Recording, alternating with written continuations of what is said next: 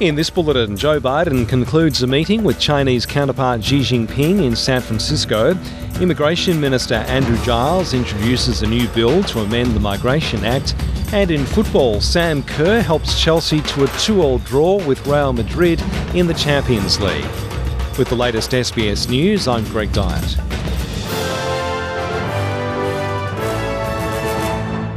Presidents Joe Biden and Xi Jinping have met on the sidelines of the APEC summit in California, hoping to stabilise the US China relations after a tumultuous period.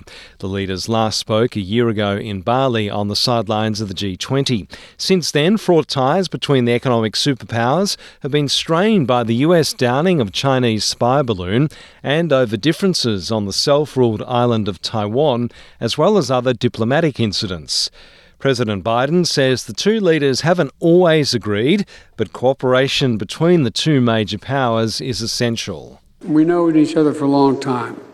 We haven't always agreed, which was not a surprise to anyone. But our meetings have always been candid, straightforward, and useful. We have to ensure that competition does not veer into conflict. We also have a responsibility to our people to work together when we see it in our interest to do so and the critical global challenges we face from climate change to counter narcotics to artificial intelligence demand our joint efforts. Immigration Minister Andrew Giles has introduced a new bill to Parliament for the amendment of the Migration Act, which would place tough restrictions on those released from immigration detention. It follows the release last week of 83 detainees after the High Court ruled indefinite immigration detention is unlawful. Among the restrictions introduced by the new bill will be monitoring of the detainees with ankle bracelets and a requirement to report their status, such as changes to address or their financial situation.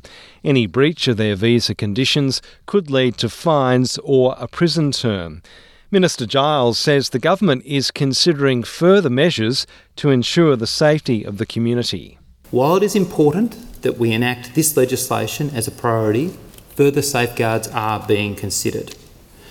Community protection remains a fundamental priority, and the measures included in this bill are fundamental for providing the legislative framework to support this outcome.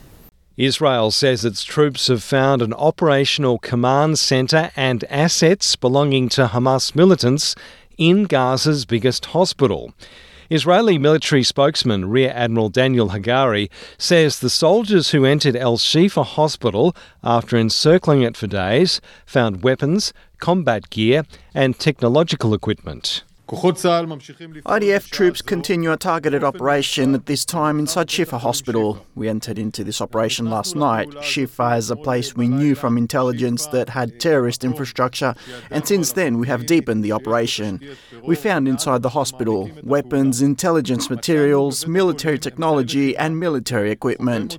Additionally, an operational headquarters was located with Hamas communications means and military technology.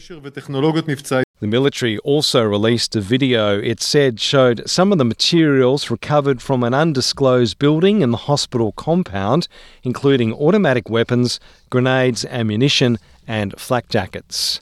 Infrastructure Minister Catherine King has announced that the federal government will be cutting 50 high risk infrastructure projects. The move is in response to an independent infrastructure review which found that 120 billion in the infrastructure pipeline was facing 33 billion in cost blowouts and delays. Ms King says the review made 15 recommendations, all of which the government agrees to or agrees in principle to. She's blamed the coalition for the infrastructure cuts, accusing the former government of overcommitting to projects. It is clear uh, that the previous government deliberately set about announcing projects that did not have enough funding and they knew could not be delivered. It can only be described, frankly, as economic vandalism. And in football, Sam Kerr's Chelsea have kicked off their Champions League group stage campaign with a thrilling 2 all draw against Real Madrid. I'm Greg Dyett, and that's the latest SBS News.